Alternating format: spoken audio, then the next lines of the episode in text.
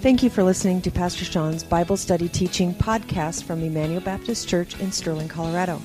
This lesson was recorded during our Wednesday night adult seminars. For more information on Emmanuel Baptist Church, please visit our website at www.ebc-online.org. Now here's Pastor Sean. So that's what we do. So Ecclesiastes chapter 9. So let me just begin by asking a question and I don't expect you to answer it, but I expect you to relate to it.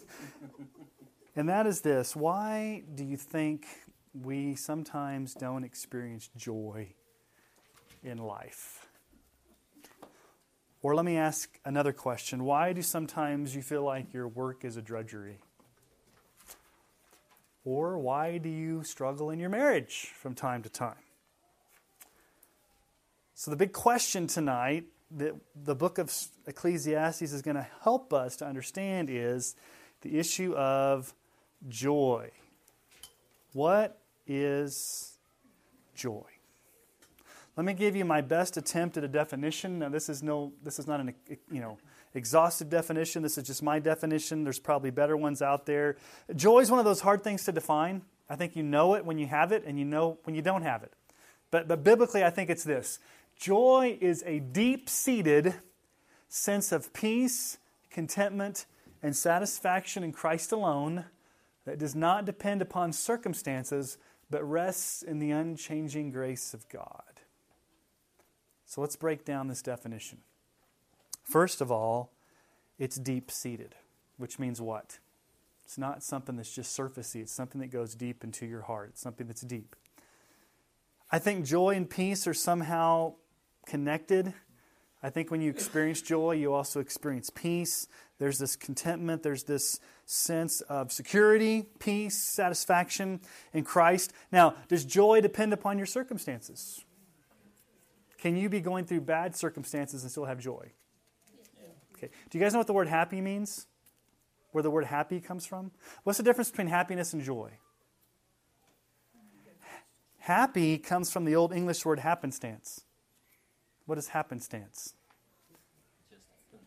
Your, the things that happen, the circumstances. And so happiness means I'm happy when circumstances are going well.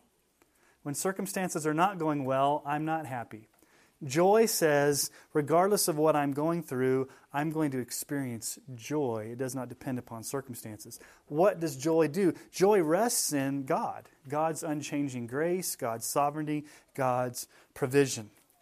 So, in the past few chapters, Solomon's been really bothered by an issue. We've looked at it the past couple of weeks. The issue that he's been bothered by is why are all these bad things happening, especially to good people? Why are the evil people prospering? Why is there unrighteousness in the world? Why are all these things happening? And it's got him a little bit discouraged. Now, we said last week, who's the wisest man ever to live? Solomon. And Solomon couldn't figure things out. So let's go back to the end of chapter 8 and let's just look at the last few words, uh, the last few verses there. Chapter 8, verses 16 and 17. This kind of launches us into chapter 9 because this is kind of the summary that he has after observing all these things that just didn't make sense to him. So, um, Ecclesiastes 8 16. When I applied my heart to know wisdom, and to see the business that's done on earth, how neither day nor night do one's eyes see sleep, then I saw all the work of God, that man cannot find out the work that's done under the sun. However much man may toil in seeking, he will not find it out. Even though a wise man claims to know, he cannot find it out. What's Solomon's conclusion? I don't have an answer. I can't figure it out. Life is unfair life is strange. And I sometimes I, I stay up at night with sleepless nights trying to figure things out, and I can't. Okay? So here's chapter 9. Here's his point. Here's the point of chapter 9. This is the answer he's going to give us as we go through chapter 9, verses 1 through 12. Since we live in an unpredictable world, and we face the certainty of death, we should enjoy the days God has given us. Okay. Is life unpredictable? Is death certain? Okay. In light of that, we're supposed to have joy. Okay? So let's read what he says. Chapter 9, 1 through 12. But all this I laid to heart. All the things he's been talking about the past few chapters. All this I laid to heart, examining it all. How the righteous and the wise and their deeds are in the hand of God. Whether it is love or hate, man does not know. Both are before him. It is the same for all, since the same event happens to the righteous and the wicked, to the good and the evil, to the clean and the unclean, to him who sacrifices and to him who does not sacrifice. As the good one is, so is the sinner, and he who swears as he who shuns an oath. This is an evil, and all that's done under the sun, that the same event happens to all. Also, the hearts of the children of man are full of evil, and madness is in their hearts while they live, and after that they go to the dead. But he who is joined with all the living has hope, for a living dog is better than a dead lion. For the living know that they will die, but the dead know nothing, and they have no more reward. For the memory of them is forgotten. Their love and their hate and their envy have all perished, and forever they have no more share in all that's done under the sun.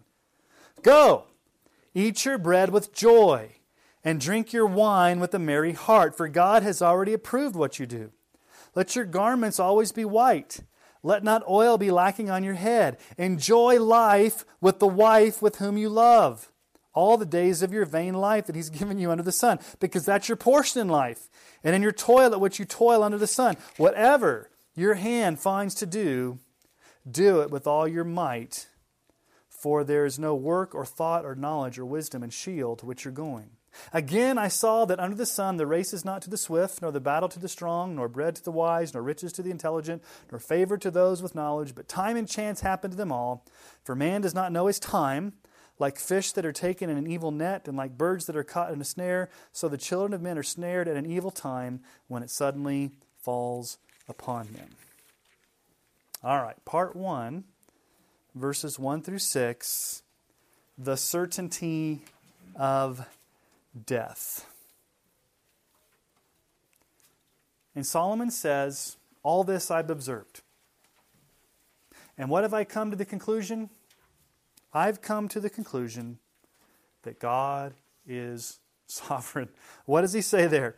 As a wise man, he examines and thinks deeply about these things and realizes that both the righteous and the wise are in the hand of God. What does he say there in verse 1? All this I laid to heart, examining it all, how the righteous and the wise and their deeds are in the hand of God. Everything's in God's hands. Hasn't He already told us that? Back in chapter 3, there is a time for everything. God is sovereign over all things.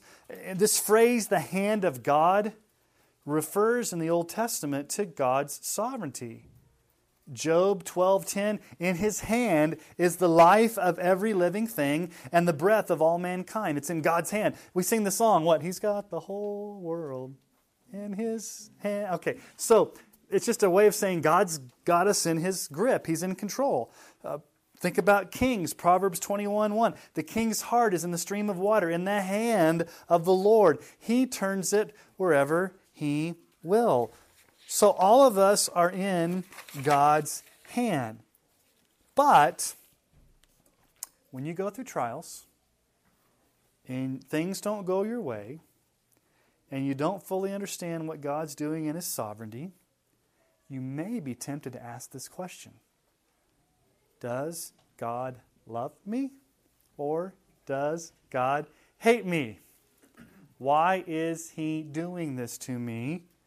there may be a temptation to think, bad things are happening to me because God must have stopped loving me and He's punishing me. Is that a real temptation that some people may, may feel?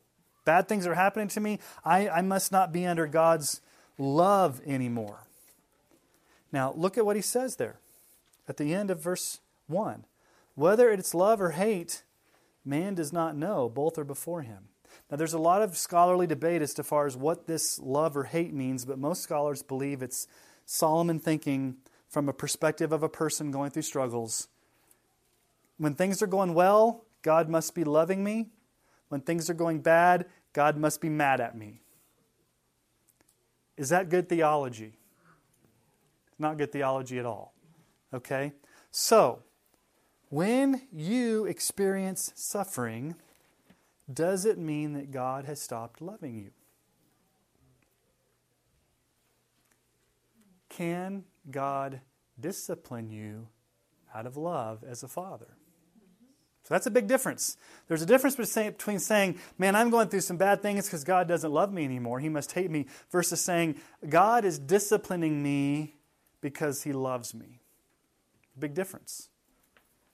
Now, Hebrews tells us in Hebrews chapter 12, 5 through 11, have you forgotten the exhortation that addresses you as sons? My son, do not regard lightly the discipline of the Lord, nor be weary when reproved by him, for the Lord disciplines the one he loves, and he chastises every son whom he receives. It is for discipline that you have to endure. God is treating you as sons. For what son is there whom his father does not discipline? If you're left without discipline in which all have participated, then you are illegitimate children and not sons. Besides this, we've had earthly fathers who disciplined us and we respected them, shall we not much more be subject to the Father of spirits and live? For they disciplined us for a short time as it seemed best to them, but He disciplines us for our good, that we may share His holiness. For the moment, all discipline seems painful rather than pleasant, but later it yields the peaceful fruit of righteousness to those who've been trained by it. We may be tempted to ask the question when we suffer why am I going through this? Has God stopped loving me? No, God's not stopped loving you. You could be going through it as a way of discipline. Not always, it could be discipline. It could just be God has ordained for you to go through it at this time. It could be you don't ever have the answer.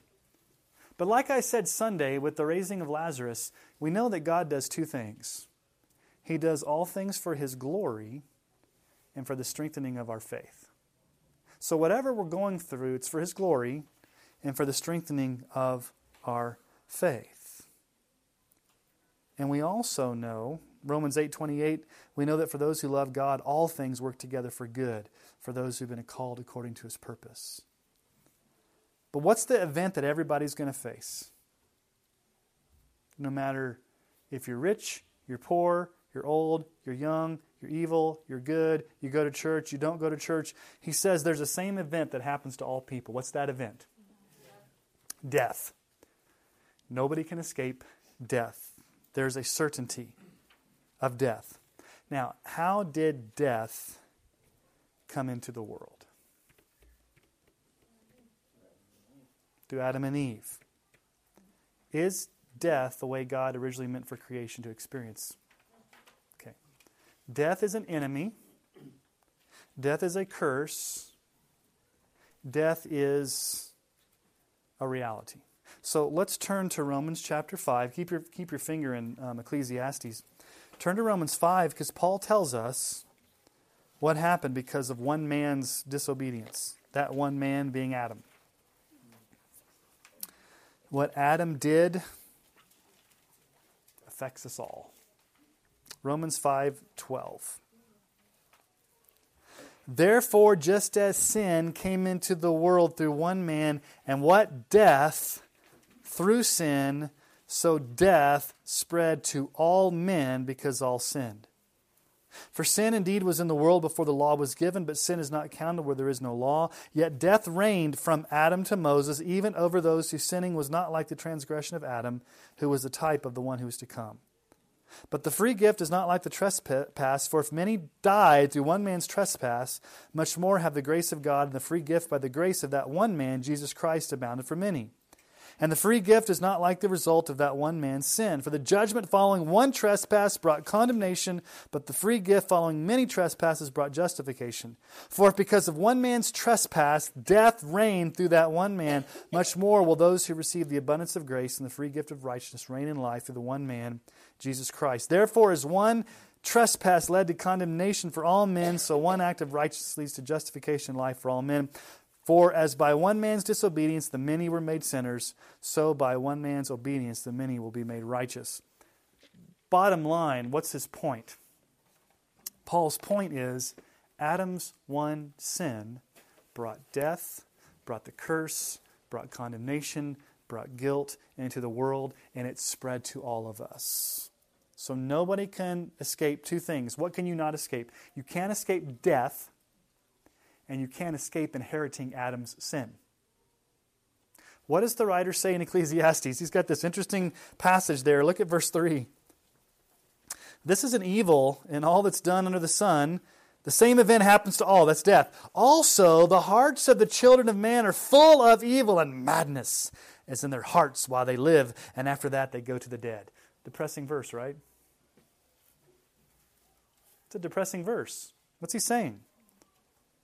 People are full of evil, there's madness in their hearts, and then they die. Unregenerate men, the unregenerate man has a corrupt and evil heart that leads him to act or her to act wickedly because of Adam's sin. This one passage here in Ecclesiastes reminds me of Genesis 6 5, right before the fall, when God said, The Lord saw that wickedness of man was great in the earth, and that every intention of the thoughts of his heart was only evil continually. That's pretty sinful, right?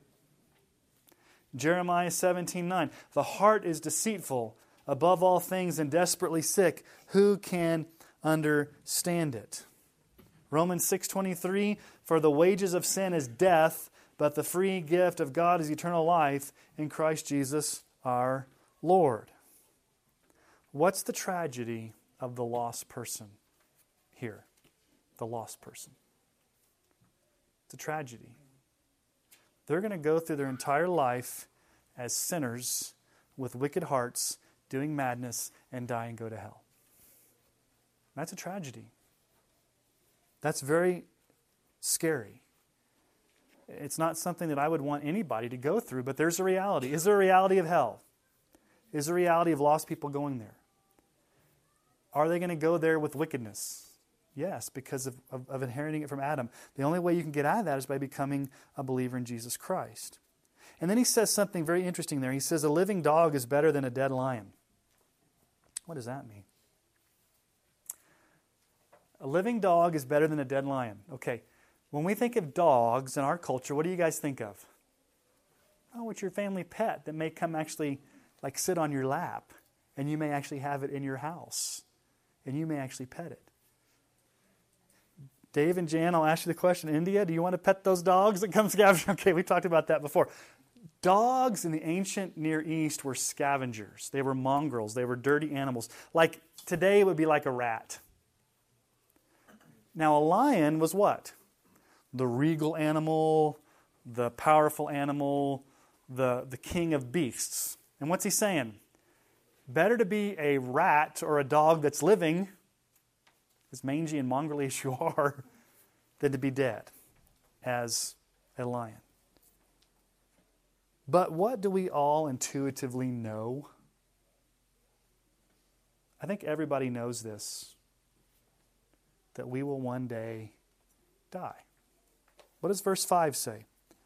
For the living know that they will die. Okay. Inherently, intuitively, in all human beings, is there an impulse, is there knowledge that you're going to die? Now, how do you know that? From experience, you, you either go to a funeral, you, you fall and hurt yourself and realize I'm not you know, if this, ha- this was worse, I could have broken my neck. You know from experience, from observation, that you're to die. Now, what's the problem with our culture? Here's what our culture tries to do our culture tries to suppress the reality of death. We are the most violent culture with mass shootings, terrorist attacks, spousal abuse, video game violence, gore in movies. We see death and destruction all around us, yet at the same time, more money is spent on plastic surgery and issues to outsmart death.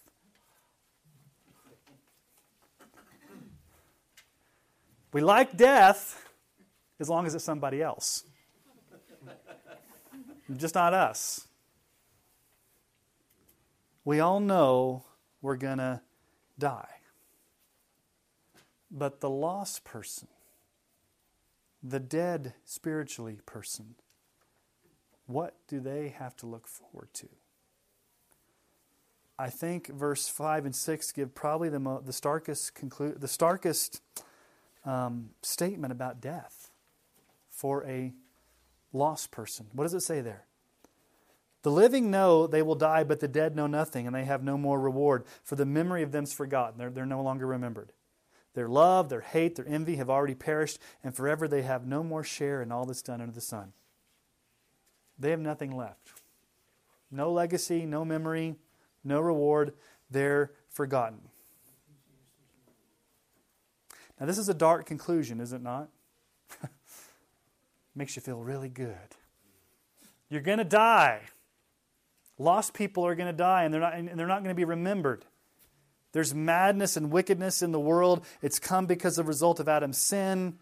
So we will face the certainty of death. Lost people will live their entire lives the corrupt hearts of madness and then die with nothing but hell to face. No one can escape death.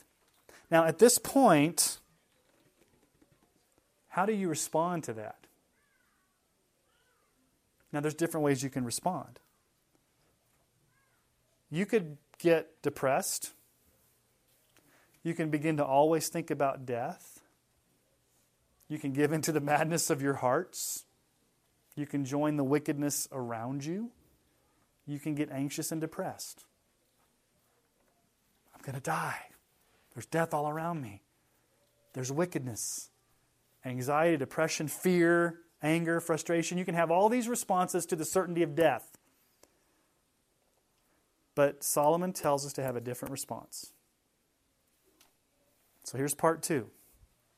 In light of the certainty of death, enjoy the days God has given us. Enjoy. Which what's the root word of enjoy?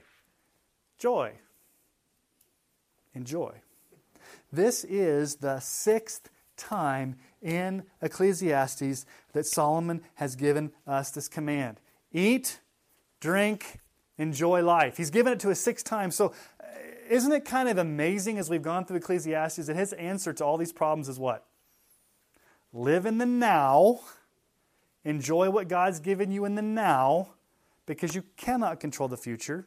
You cannot go back to the past, but you can control how do you respond in the present. And you respond with joy. So he gives five short, abrupt commands. This time he's more urgent. This time he's, he's more urgent. And the reason why he's more urgent is because, number one, what does he say? Go! Go! Which means what? Get over it. Get over your anxiety. Wake up. Get going. Stop stewing.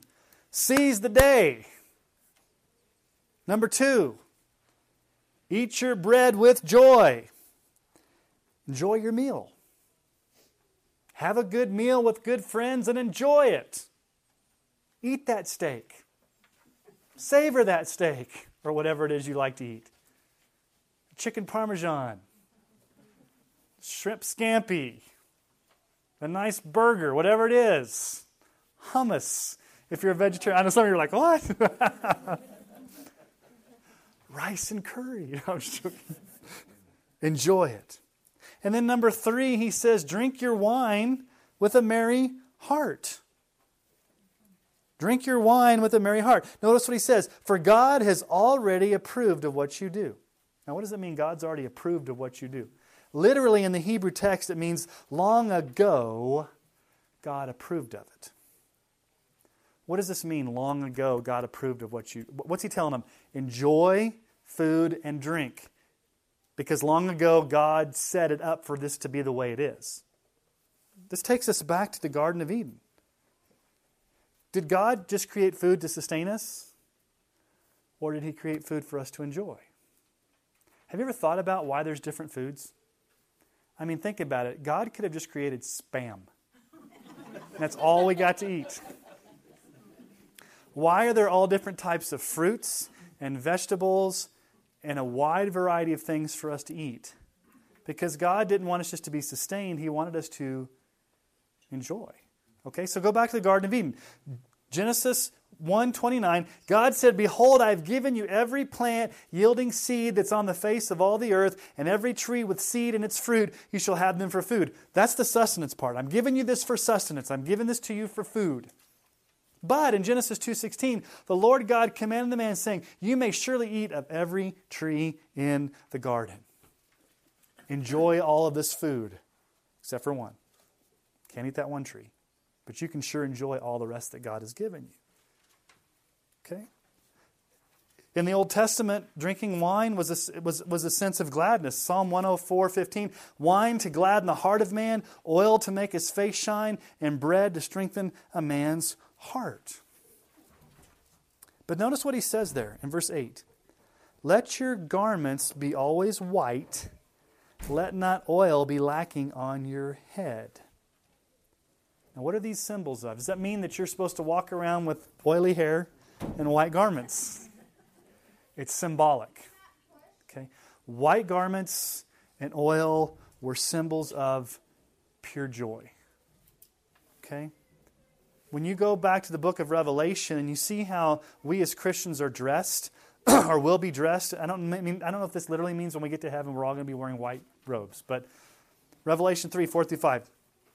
You still have a few names in Sardis. This is to the church in Sardis. People who have not soiled their garments. They will walk with me in white, for they are worthy. The one who conquers will be clothed thus in white garments, and I will never blot his name out of the book of life. I will confess his name before my Father and before his angels. In heaven, the joy of our salvation will be symbolized by wearing white garments, that we've been purified. It's, it's the joy of our salvation. Revelation 7 9. After this I looked, and behold, a great number that no a great multitude that no one could count from every nation, from all tribes and peoples and languages, standing before the throne and before the Lamb, clothed in white robes with palm branches in their hands. So wearing white is a symbol of purity and joy. Oil on your head was also a symbol of joy. Now remember this. I'm just thinking about this right now. It must be time for something. Um, think about this because I'm, I'm actually thinking, I'm actually preparing my sermon in my head right now for this Sunday because this Sunday, Mary anoints Jesus with oil. And she does not anoint Jesus on his head, but on his feet. Anointing of oil on the head was a symbol of joy. I'll just leave you hanging on that till we get to Sunday. But listen to what the psalmist says Psalm 23 5, the, the, famous psalm. You prepare a table before me in the presence of my enemies. You anoint my head with oil. My cup overflows. It's, it's a picture of God's blessing, God's joy, the joy of your salvation, God's abundance. Psalm 45 7. You've loved righteousness and hated wickedness. Therefore, God, your God, has anointed you with oil of gladness beyond your companions. Okay? So, the, the first thing he says is go, get over it. Number two, enjoy your food, enjoy your drink of choice without getting drunk or whatever. Just don't abuse the drink of choice. But number four, what does he say? Enjoy your marriage. Look at verse 9. And now, obviously, uh, wives, you're going to have to look, think of your husbands. Think about spouse. Enjoy life with the wife whom you love all the days of your vain life that He's given you under the sun, because that's your portion in life. Enjoy life with your spouse if you happen to be married. Now, if you're not married, you enjoy life in different ways, but specifically right here, he's talking about enjoying life with your spouse. How did God orchestrate this back in the Garden of Eden? What was God's plan from the Garden of Eden? Food. Enjoy it. The Lord God said, It's not good that man should be alone. I will make him a helper fit for him. Now, out of the ground, the Lord God had formed every beast of the field and every bird of the heavens and brought them to the man to see what he would call them. And whatever the man called every living creature, that was its name.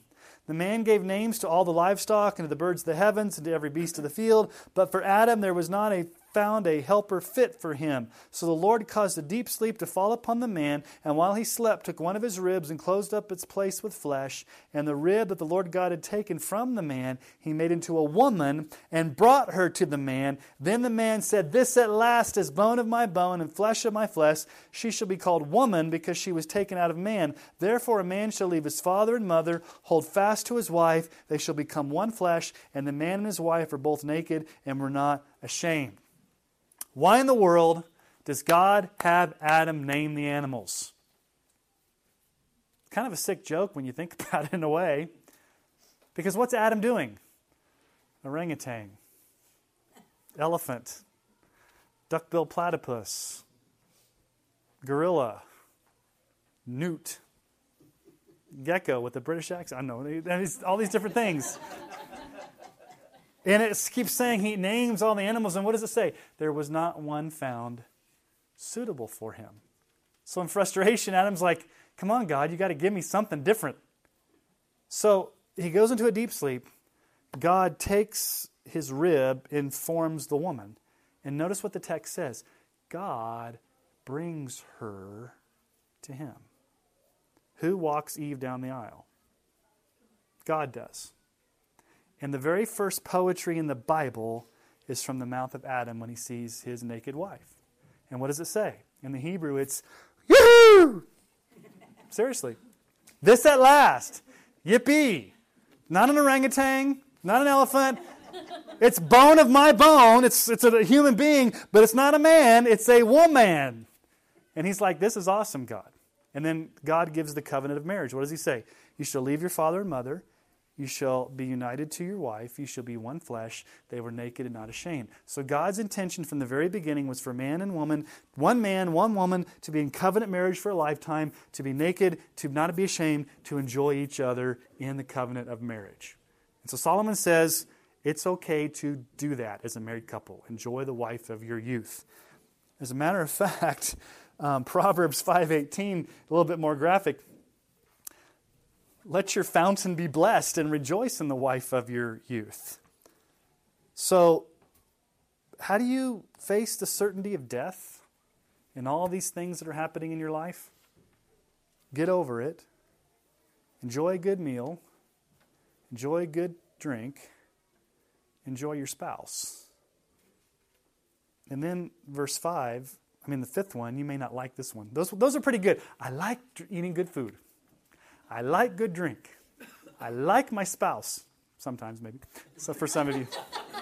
But this fifth one, I don't know if I like this fifth one. Here's the fifth one enjoy your work with passion.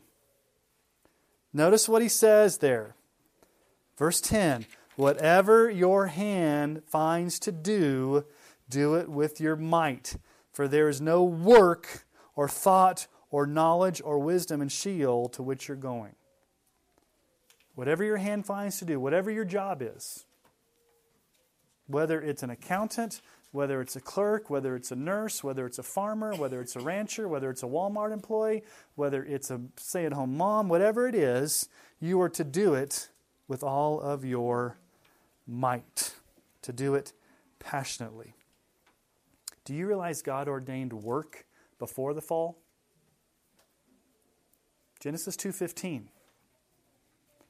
The Lord God took the man and put him in the garden of Eden to what? Work it and keep it. God created us to be cultivators and workers long before the fall. Now, what happened to work with the fall? It became harder. It became hard work versus work. But Solomon here says, enjoy your work, work at it with all your heart. Be passionate. So, how do you survive the certainty of death and all these questions and all of these things going on?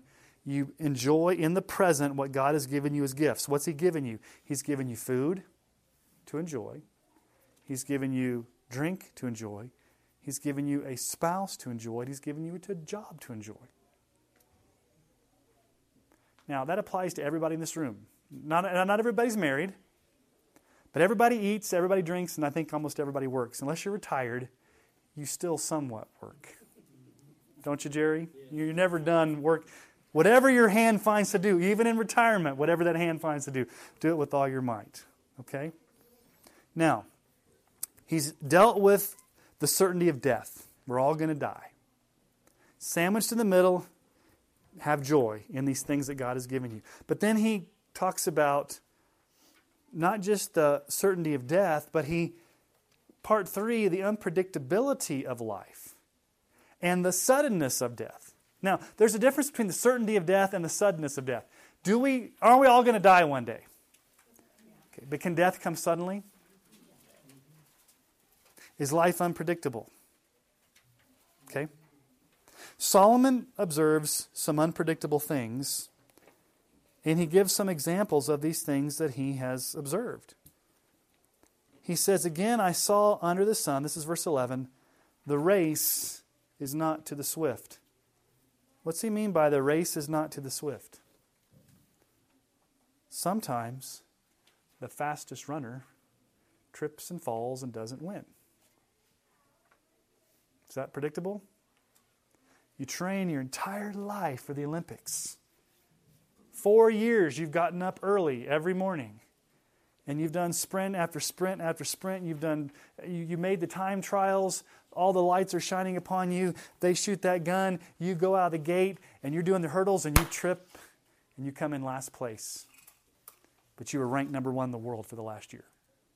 Is that predictable? Life sometimes happens that way. Okay? Example number two the battle to the strong, nor the battle to the strong. Sometimes the bigger army is defeated by a smaller army. What's predictable? So these are things that are predictable that don't happen. What's predictable? The fastest runner is going to win the race. What else is predictable? The biggest army is going to win, unless your name's Goliath. Did that happen? Sometimes a smaller army, a weaker army, wins the battle. Okay? Third example bread to the wise. The predictable thing is that if you're smart, you're going to make a lot of money. But does that always happen? Sometimes the smartest and the brightest people don't get good pay. The bread doesn't go to the wise. Example four riches to the intelligent. Sometimes highly intelligent entrepreneurs fail and go into bankruptcy. It's unpredictable. Example five favor to those with knowledge. Sometimes people that are the most skillful don't get acknowledged. There's unpredictabilities. So here's the big question why are there so many exceptions to the rule? Ever thought about that? There's always an exception to the rule. Why do things sometimes never work out? Why is it so unpredictable? Why is it that some, the smartest, wisest, most creative, intelligent, never go anywhere? Why do things not always work out? Why is it unpredictable? Why can't you predict your future? He's got an answer for us. What's the reason? At the end of verse 11. But time and chance happen to them all. Time and chance. Now, we need to be very, very careful with the word chance. When you think of the word chance, what do you think of? Something haphazard that's kind of a coincidence, right? Will Solomon allow us to have that definition of the word chance based upon everything he's taught us so far? No, Solomon has taught us that God is sovereign over all things. That Hebrew word does not mean the way, chance is probably not a good. Does anybody have a different translation? Besides chance at the end of verse 11? Time and chance? Does anybody have a different translation? Does yours all say chance? I'm not sure why they use that. It's not the Hebrew word there is not some impersonal force or random chance. The word simply means an encounter, a situation over which we have no control. The best translation probably would be a timely accident. Given enough time and given the unpredictability of life, some people are bound to have accidents. Life could be going great for you with tremendous blessings. And then out of the blue, what could happen? Something happens, and a circumstance can take it all away. We call that an accident. Some people would call it bad luck. Any way you look at it, what Solomon's saying is there are some things that may happen to you that are out of your control, that you can't predict. Get in a car crash, can you predict that? Go to the doctor, you have cancer, can you predict that? You see, here's the bottom line is that you are at the mercy of life circumstances, and they're very unpredictable. Life is short, life is unfair, and life is unpredictable. And he gives this analogy here of what happens to us sometimes. Look at verse 12.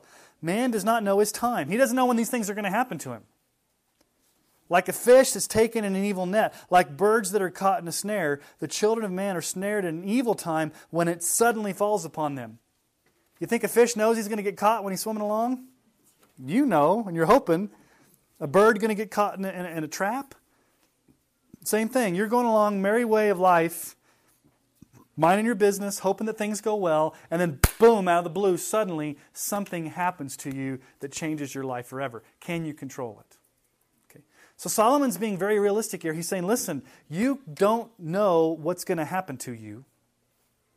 You are going to die. And with those two realities, you could live in fear, you could live in anxiety, you could live in depression, you could live in frustration, you could be neurotically confused about what the future holds. But is that the answer? He says, no, chill out and have joy in the gifts that God has given you right now. And they're mundane things, right? You'd think they'd be big things. What are the things he tells us to have joy in? Eating, drinking, marriage, and work. I don't know of anything more mundane than that, which means that those are the everyday things of life. Now, what does the New Testament say about this? Because I think the New Testament sheds more light on this. Enjoy life as a gift that God has given you today because you may not have tomorrow. So, do we have biblical descriptions in the New Testament about these things that Solomon has, Solomon has told us to enjoy? So, he told us to enjoy food and drink. Does the New Testament tell us to experience joy and fellowship with other believers, especially eating meals together? Does the Bible tell us that? Okay. What did they accuse Jesus of in Matthew 11, 18 and 19? For John came neither eating nor drinking, and they say he has a demon. The Son of Man came eating and drinking, and they say, Look at him, a glutton and a drunkard, a friend of tax collectors and sinners, yet wisdom is justified by her deeds. Did not Jesus like to hang out with people and eat?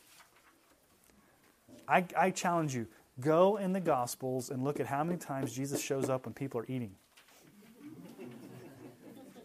Lot. Because that's where people fellowship, that's where people have relationships over a meal. We in America don't quite understand the value of a meal the way other cultures do. Especially like in the Middle East, especially in like in France. When I was a foreign exchange student in France, meals were a big deal. And it was like a big deal. Here, like my wife's a school teacher and she teaches second grade and every year we talk about this but she's amazed at how many kids don't eat dinner at the table with their parents. They either eat it in front of the TV, on a TV tray, and I'm not saying it's right or wrong, it's just in our family, we made a point to sit around the dinner table and eat a meal together because there's something special about, biblically, I think, about sharing a meal. Okay? we often don't invite each other in each other's homes to eat meals together or go out to eat or whatever. But it's a biblical, you have permission to eat together. Enjoy. And then Jesus tells us in Matthew 6, 31 through 33, Therefore do not be anxious, saying, What shall we eat, or what shall we drink? What shall we wear? Don't fret about these things, for the Gentiles seek after all these things, and your heavenly Father knows that you need them all. But seek first the kingdom of God and his righteousness, and these things will be added to you. In the early church, they took very importantly they took it to heart this whole idea of eating together. In acts 2.46 day by day attending the temple together and breaking bread in their homes they received their food with glad and generous hearts. Every day they were eating together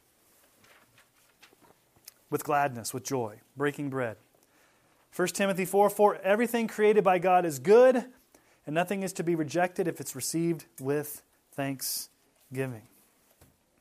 Okay? So the New Testament tells us enjoy food. Eat a good meal with your friends and fellowship over food. Okay? Does the New Testament tell us to enjoy intimacy with our spouse? Yeah, Ephesians 5 22 and following. Wives, submit to your own husbands as to the Lord. For the husband is the head of the wife, even as Christ is the head of the church, his body, and is himself its Savior. Now, as the church submits to Christ, so also wives should submit in their husbands to everything to their husbands. Husbands, love your wives as Christ loved the church and gave himself up for her that he might sanctify her, having cleansed her by the washing of water with the word, so that he might present the church to himself in splendor, without spot or wrinkle, or any such thing, that she might be holy and without blemish. In the same way, husbands should love their wives as their own bodies. He who loves his wife loves himself, for no one ever hated his own flesh, but cherishes it and nourishes it, just as Christ does the body, because we're members of his body. Therefore, a man shall leave his father and mother, hold fast to his wife, the two shall become one flesh. This mystery is profound, and I'm saying that it refers to Christ and the church. However, let each one of you love his wife as himself, and let the wife see that she respects her husband. I could do a lot of talking about that, but for the sake of time, the Bible talks about husbands and wives loving, respecting, joyfully having a, a healthy marriage where you enjoy your spouse. Does the New Testament tell us to enjoy our work? Yes. Colossians 3 23 through 24. Whatever you do, work heartily, as for the Lord and not for men, knowing that from the Lord you will receive an inheritance as your reward. You're serving the Lord Christ. Do you see your job as serving the Lord? Or do you see it as serving your employer? Even if you're self employed. Work heartily as unto the Lord. Now, here's the sad thing about when you look at your life, and I'm making a general statement here, so don't think I'm just preaching to you, but unfortunately, much, our, much of our life is spent in worrying about the future, wasting time on meaningless pursuits, getting entangled in petty arguments, and seeking solace and frustration and stress. Solomon and the rest of the Bible urge us to experience joy in the present because we cannot control the future. Do you agree that we often do not have joy?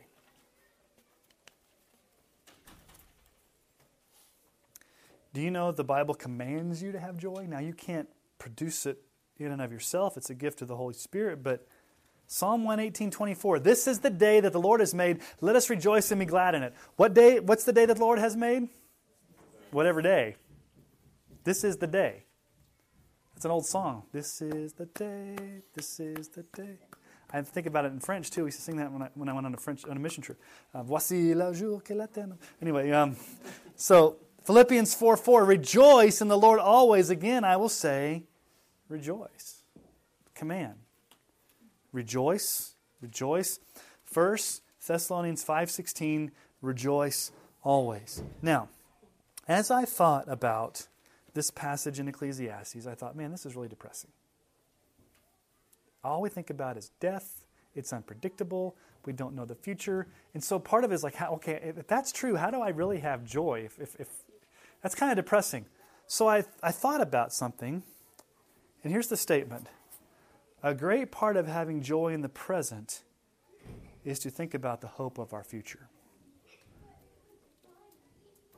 If you don't think about the hope of your future, you will be depressed and frustrated. So, what I'm going to do, because we're done with Ecclesiastes, I thought it would be fun to go to the end of the Bible.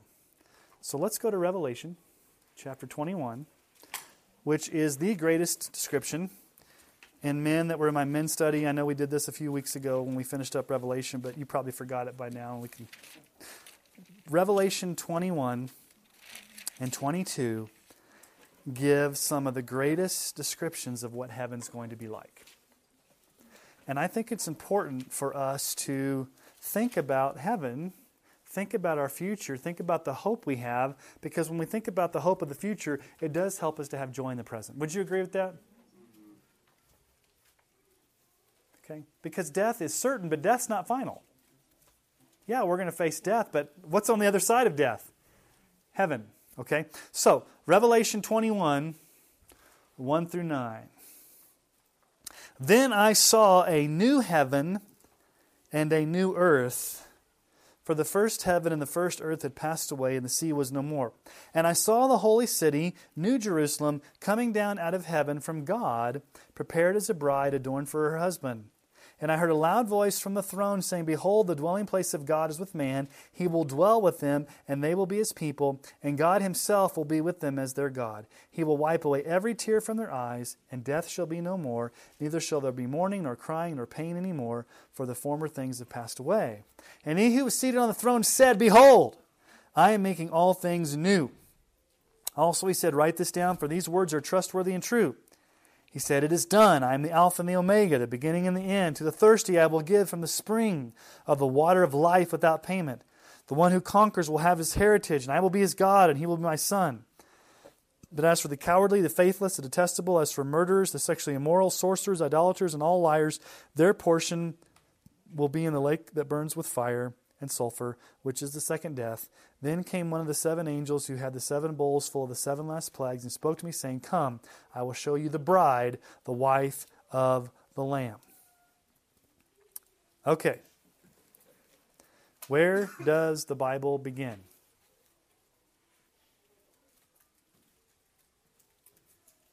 Not a trick question. It begins in the Garden of Eden. The Bible has a storyline. The Bible has a beginning, middle, beginning. Does that make sense? How does the Bible start? You got what? Earth. God made the heavens and the earth. Okay, what's the middle? Everything goes south. We're sinners. Christ dies. He comes. He, you know, he rises again. But then, what does the passage here say? There was a new heaven and a new earth. So there is a new beginning, which ushers us into the end, but there is no end. Okay, so it's beginning, middle, beginning. And a lot of the imagery in heaven is reminiscent of what we see in the Garden of Eden. And I will show you that. The Bible does speak of the newness, the new heavens and the new earth. Isaiah 65, 17, For behold, I create new heavens and a new earth, and the former things shall not be remembered or come into mind. This is from the Old Testament. God promises a new heavens and a new earth. Jesus said in Matthew 19, 28, Truly I say to you, in the new world, when the Son of Man will sit on his glorious throne, you who have followed me will also sit on the twelve thrones judging the 12 tribes of Israel in the new world. But it's interesting. What's the first thing that John sees in this new renovated creation? Does he see streets of gold? What does he see? Verse 2 I saw the holy city, the new Jerusalem, coming down out of heaven from God prepared as a bride adorned for her husband. So, what does he see? What's the New Jerusalem? What's the bride? It's the church. The very first thing that John sees is the symbolic church, which is very interesting. Is heaven so much about streets of gold, or is it about us being together as God's people with Jesus? It's about the relationship we have as God's people together. So the very first thing that he sees is the church. We also know it's the church because in verse 9 he said, Come, I will show you the bride, the wife of the Lamb. Now, what, we're, what will we experience in the new heavens and the new earth? 12 glorious descriptions of our future. 12 is a good biblical number. What are these 12 things that we will experience in heaven? Number one, God will dwell with us. Look at verse 3. I heard a loud voice from the throne saying, Behold, the dwelling place of God is with man. He will dwell with them, and they will be his people, and God himself will be with them as their God. Now, why is this so important?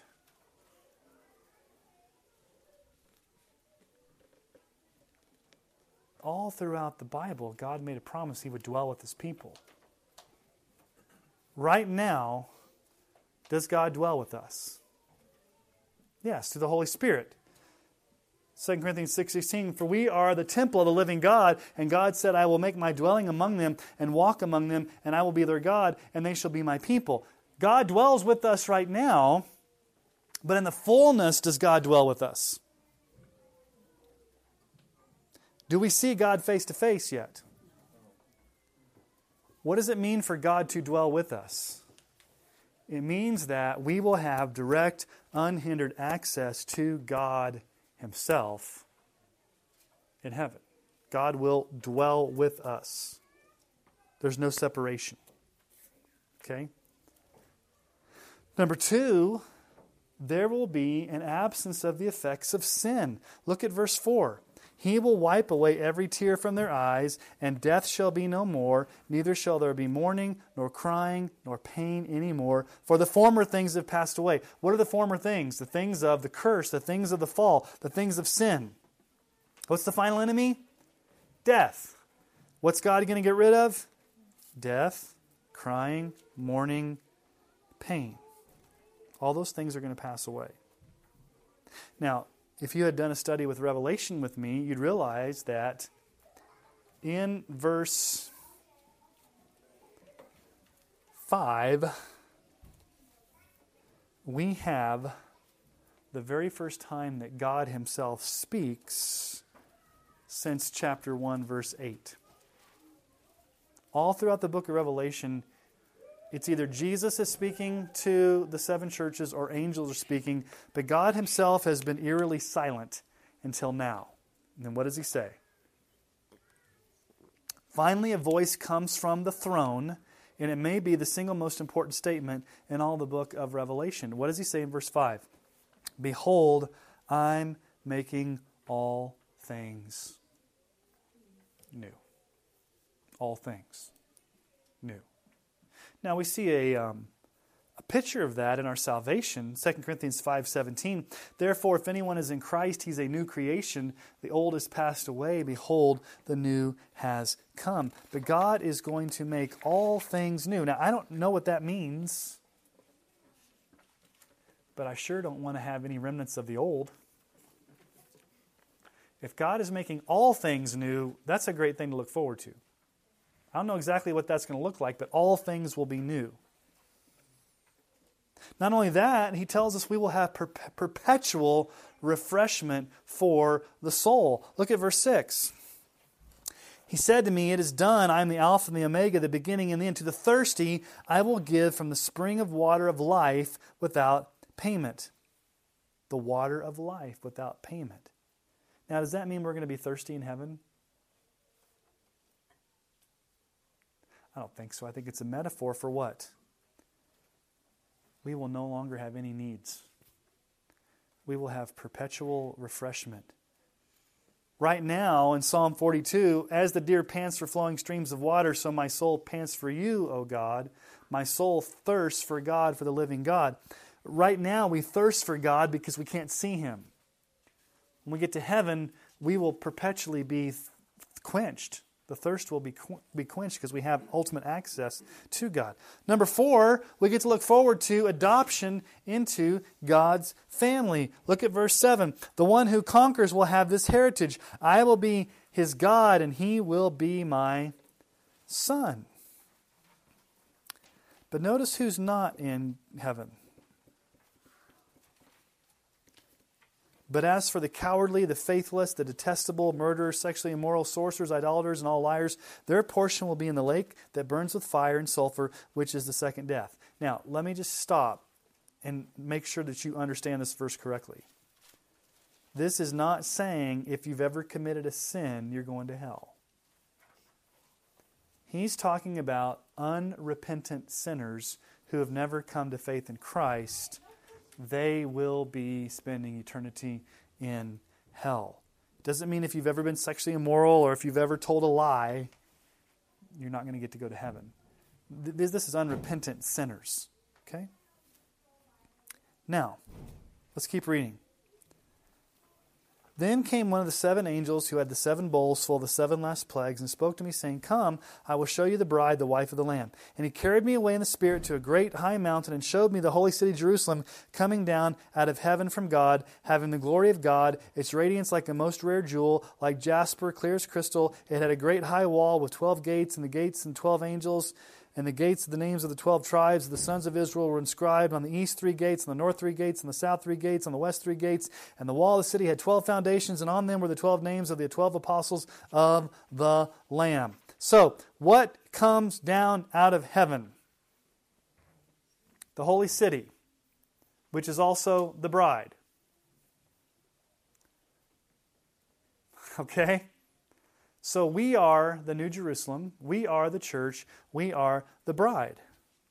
But the question then becomes where in the Old Testament did the full glory of God reside?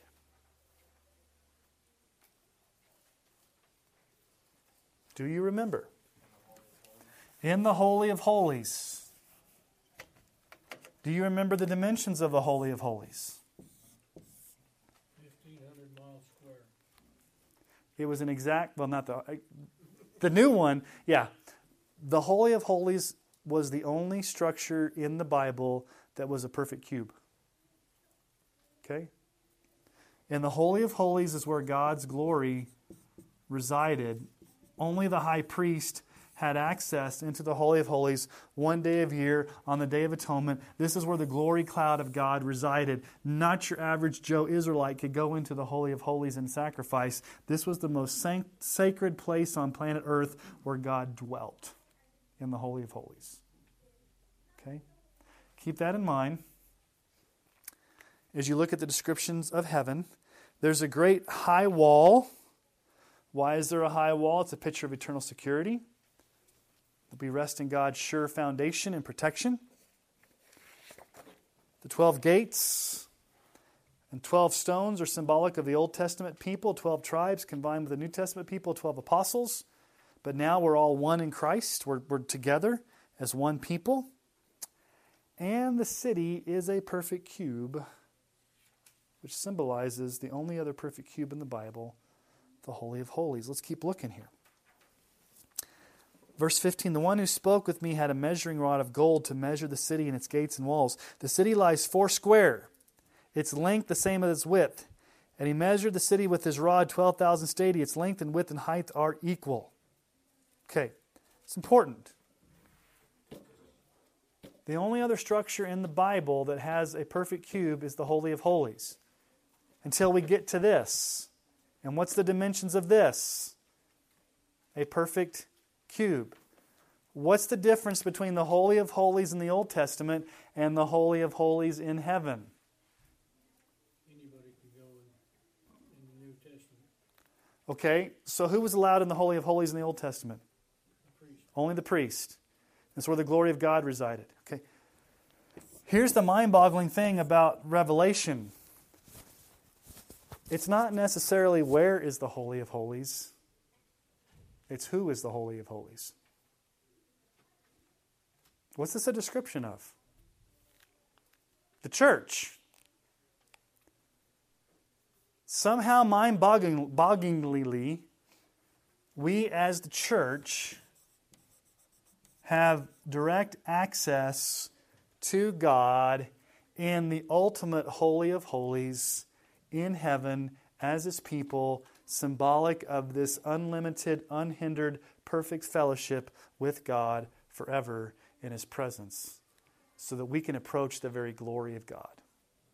What happened to anybody if they approached the glory of God in the Old Testament? They die. Anybody see God in the Old Testament? They died. Where are we in heaven? Right in the very presence of God, with no fear of dying. Go down to verse 22. Number five, unhindered fellowship with God.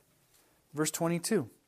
I saw no temple in the city, for its temple is the Lord God, the Almighty, and the Lamb. Now what? Now what? I saw no temple, but the temple is the Lord God, the Almighty, and the Lamb. Which one is it? Yes. There's no physical temple. Who's the temple? And us. Who's the temple? God and the Lamb. Who's the temple? The church. Well, which one is it? Yes. Welcome to the world of Revelation, where mixed metaphors come together. 1 Corinthians 3 16 through 17. Do you not know that you are God's temple and that God's Spirit dwells in you? If anyone destroys God's temple, God will destroy him, for God's temple is holy, and you are that temple. 1 Peter 2 4 through 5. As you come to him, a living stone rejected by men, but in the sight of God chosen and precious, you yourselves, like living stones, are being built into a spiritual house to be a holy priesthood, to offer spiritual sacrifices acceptable to God through Jesus Christ. So, there is no temple because we are the temple and God and the Lamb are the temple. There's a commingling of being together in the Holy of Holies as the people of God in direct access with God.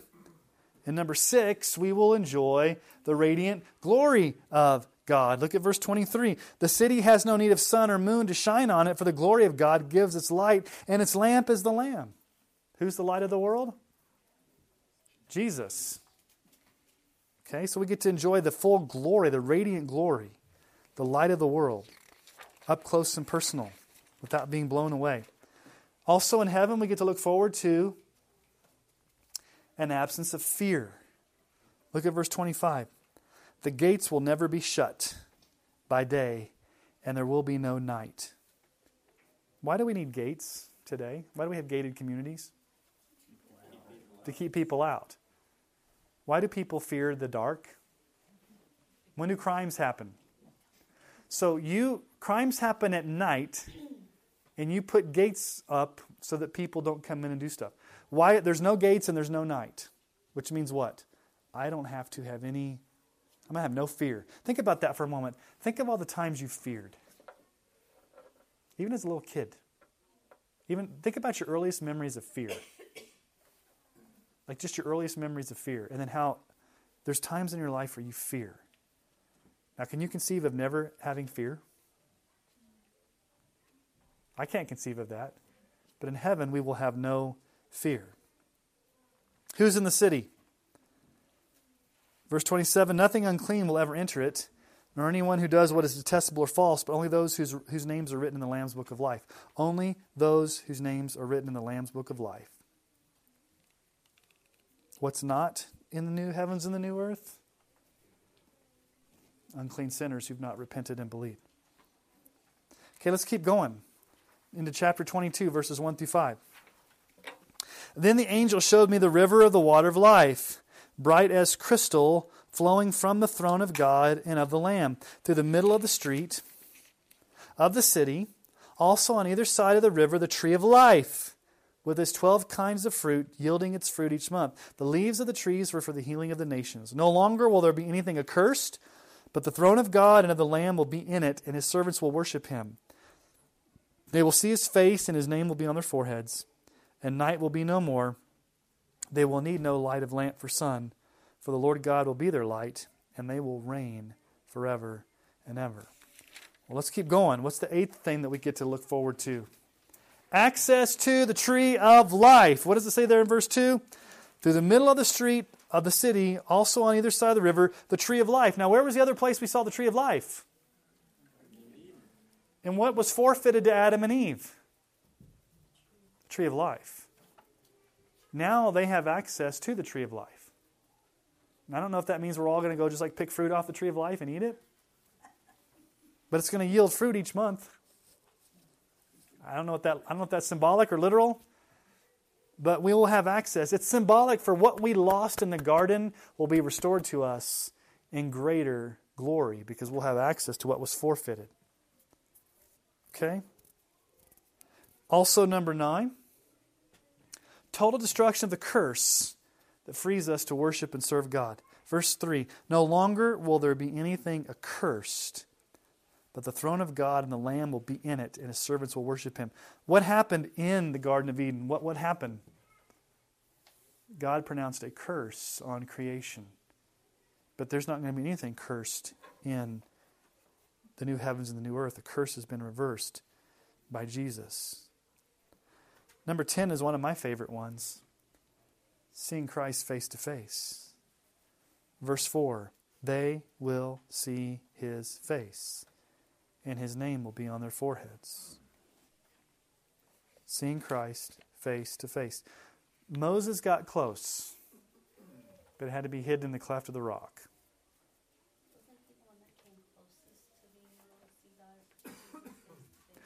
God, yeah. Moses, yeah. Now people got to see people got to see Jesus on earth. Okay. So here's my personal opinion. I don't know if it's right. So you can disagree with me on this. I'm not sure even if in heaven we will be able to see God the Father. I think we'll see Jesus obviously because he's the physical manifestation. But it seems like Revelation almost protects the identity of God the Father on his throne to where maybe in heaven we may not still even be able to be. I don't know. We may or we may not. Jesus is the one mediator. Um, I think when it's talking about seeing his face, I think it's talking about Jesus there, the Lamb. Um, either way, it's not going to matter. We're not going to be frustrated in heaven. It's not going to be like, oh man, I can't see God. Um, 1 John 3 2. Beloved, we are God's children now and what we will be has not yet appeared, but we know that when he appears, that's Jesus, we shall be like him because we will see him as he is. We'll get to see Jesus. Number 11, the peace of being owned by Christ. Look at verse 4. His name will be on their foreheads. Now, um, if we'd done a whole study on Revelation, you'd know that being sealed on the forehead is a symbol of ownership. When you have a seal on your forehead, it means that you're owned by God. Now, all of you, if you're a Christian, you have a seal on your forehead. Now, you can't see mine and I can't see yours because it's symbolic, but it's this whole idea that God owns you. You're His. And then the last, the joy of eternal life. Verse 5 Night will be no more. They will need no lamp of light or sun, for the Lord God will be their light, and they will reign how long? Forever and ever. Okay. So there are 12 descriptions of what we get to look forward to in the new heavens and the new earth. And so when things are painful now, and things are stressful now, and things are frustrating now, one good way to have joy is to think about what our future hope is. That's our reward. That's what we get to look forward to. That's what God has promised us. That's why we say, Come, Lord, quickly. You know what the word Maranatha means?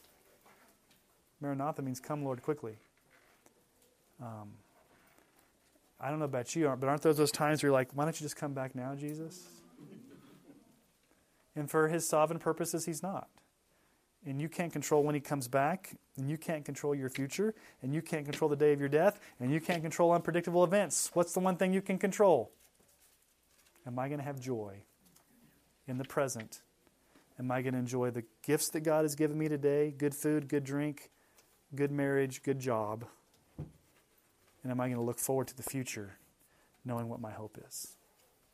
That's how you survive a crazy world. I think that's what Solomon would tell us how you survive a crazy world. So that's all I got tonight, guys. Unless there's any questions or comments or snide remarks.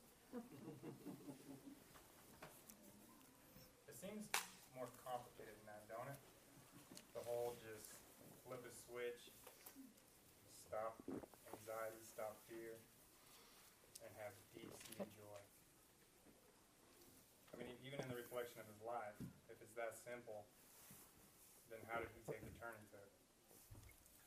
You know what I mean? I don't know if we ever said it was simple.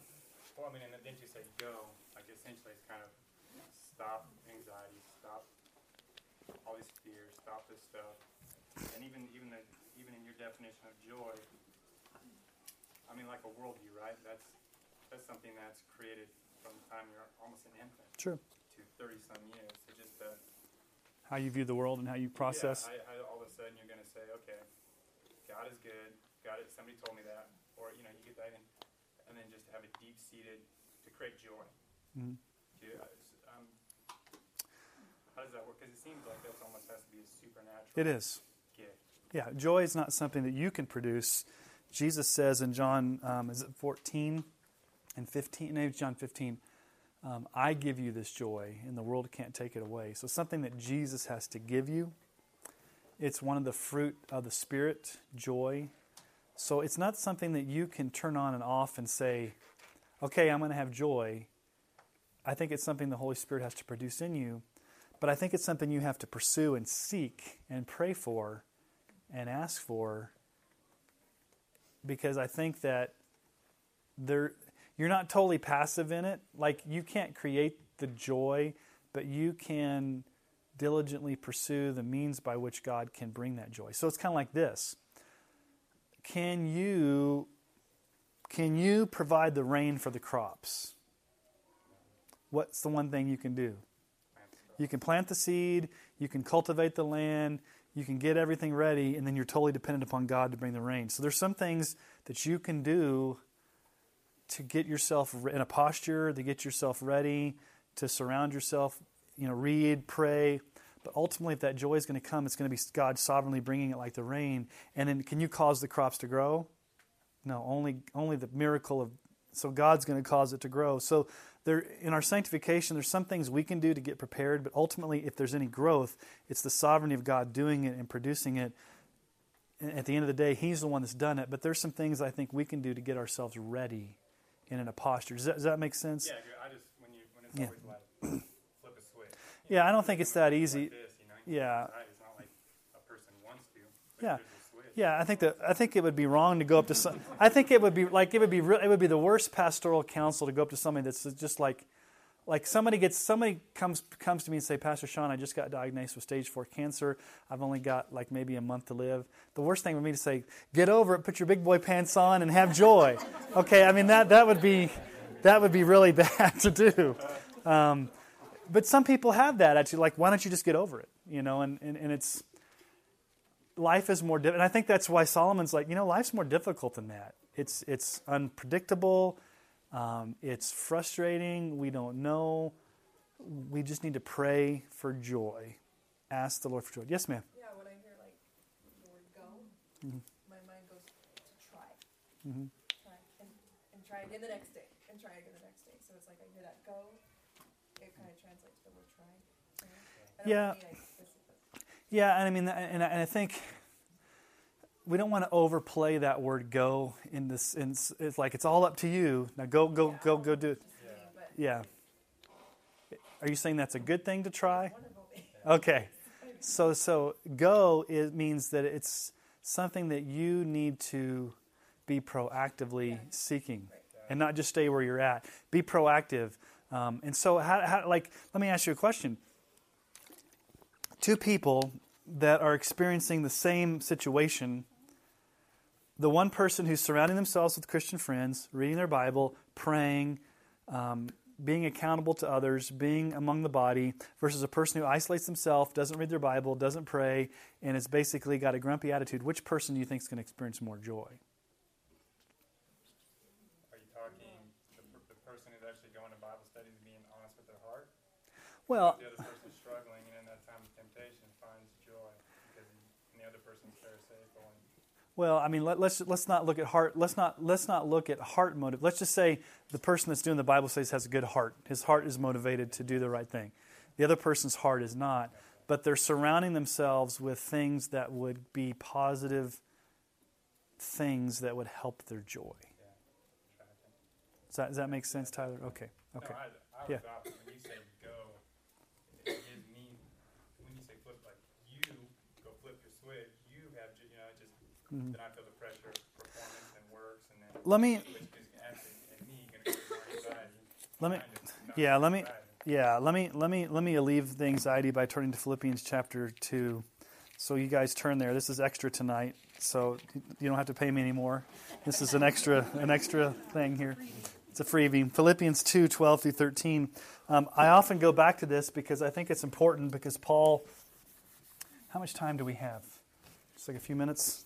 Seven minutes. Okay, we, I can do this. So Philippians 2, 12 through 13. Okay, you've got two verses here. You got verse 12 and you got verse 13. And if either one of those stood alone by themselves, you'd have an unbalanced view of sanctification. But in God's sovereignty and in his, pro- in his providence in putting the scripture together, both these verses are together. So, let's see what Paul says. Philippians 2:12. Therefore, my beloved, as you've always obeyed, so now also in my presence, but much more in my absence, you work out your own salvation with fear and trembling. Okay, what's the command in verse 12? Not work for, but work out with fear. Okay, so that means pursue holiness. Whose responsibility is this? A command. You pursue, you work it out, you serve the Lord with fear. Now, if that's the only verse we had, what would that lead to? It's, it's all me. It's all me. If I don't perform, I'm going to feel anxious. I can do this. So you're going to have two responses. I can really do this, and you get prideful.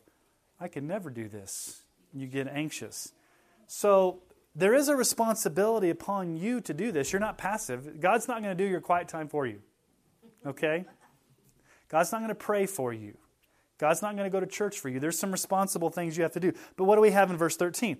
For it is God who works in you both to will and to work for his good pleasure. So who's doing the work? God works in you, and what does he what does he do? He he works in you to to will and to work. Which is very very important. Okay, so if you're going to have any type of progress, if you're going to have any growth, who's got to do the work?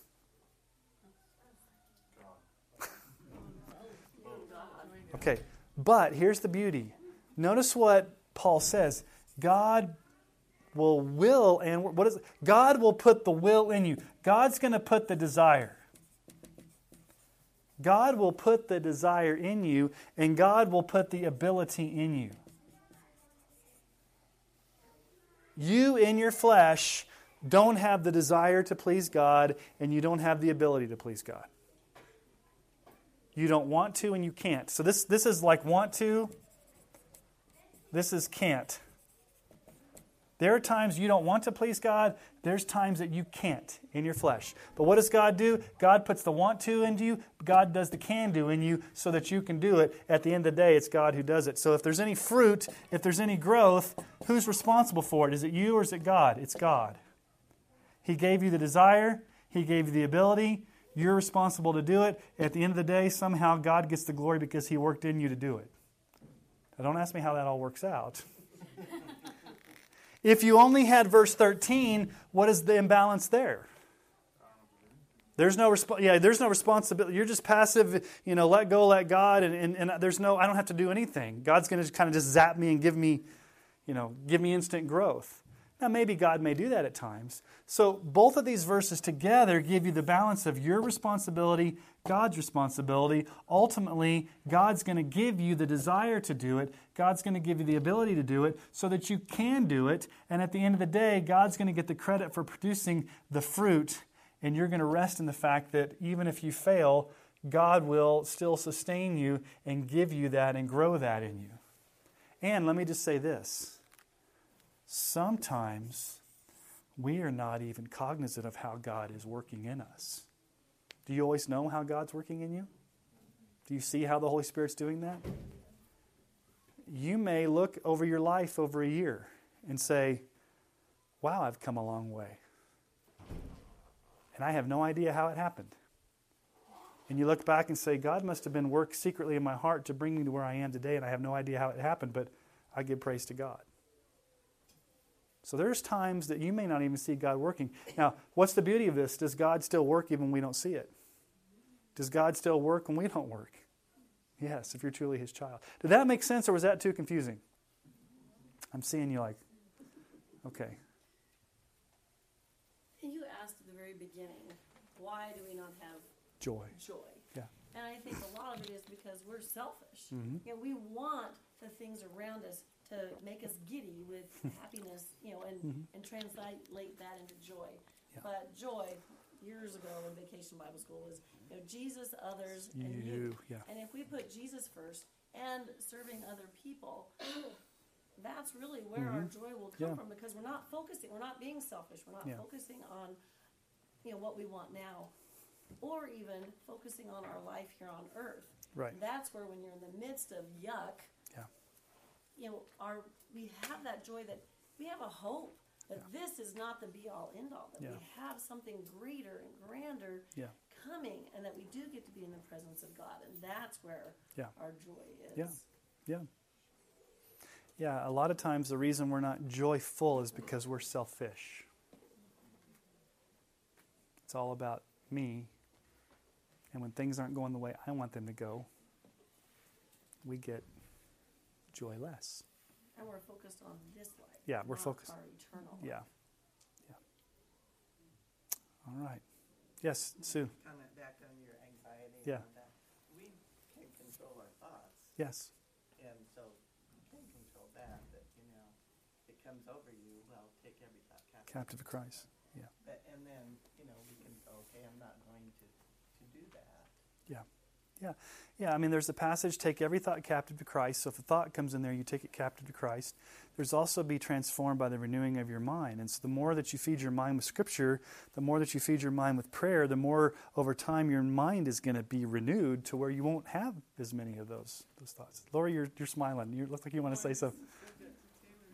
Quietly, Oh, okay. all starts in the mind. Yeah, it starts in the heart and the mind. Yeah. All right. Well, next Wednesday, anybody else have anything? If your nature's corrupt, can you control your thoughts? As a lost, if your nature's Believer, like you, you're saying, But I would say, as a believer, you don't have a corrupt nature. you don't. Well, then how does your You have a regenerated nature. or you, where you say you, you know you're covered in snow, but you're underneath you're dumb. Like you still have that. Yeah, Right, you still have, I mean, I'm covered with the righteousness of Christ, but I'm still. yeah, you still have it. You, you're regenerated in the sense that you still have remaining sin, but you're no longer enslaved to that, and you're no longer in bondage to that. So you now have the power and the choice to say no. You're, a, a Christian is not corrupt in the sense that you're, you're regenerated, you're justified, but you still have the pollution of sin remaining. So your identity is not that of a corrupt person. Your identity now is a saint. See, I think we've messed up our terminology. Some people say, I'm just a sinner saved by grace. Really, what we should say is, I'm a saint who sometimes sins. If you thought about it, I mean, we focus more on, I can't help, my, my identity is that of a sinner. Actually, if you're a Christian and regenerated, your identity is that of a believer who still happens to sin, but that doesn't define you. What defines you now? How does God address all the believers in the Bible? As saints. So, yes, we still have remaining sin, but our nature's been regenerated to the sense that we're no longer, we still have depravity, we still have sin nature, but it's a regenerated nature, which means now we have the ability, the desire, we're no longer in bondage. We can, we, we can now have, we now have the power to say no, whereas before we didn't. Does that make sense, Tyler? Yes, I think when when you're aware, and what I mean by that is like, like say somebody somebody shamed a kid for a really long time, Mhm. and then that kid grows up, and then he, you know, has this worldview, this way of Mhm. protecting himself from that.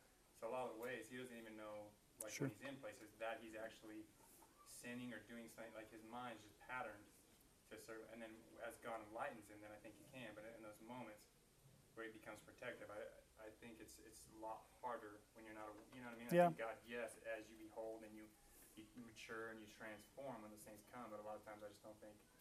you- Yeah. You're, you're always aware Yeah. enough to take captive. Yeah. What needs to be taken Yeah. captive is the root of that, the whole stirring you're not even aware of in Yeah. the first place. You know I mean? Yeah, and that's why that was Psalm 139 that says, um, let me just close with this. Because I know some of you got to get your kids. Um, what does it say?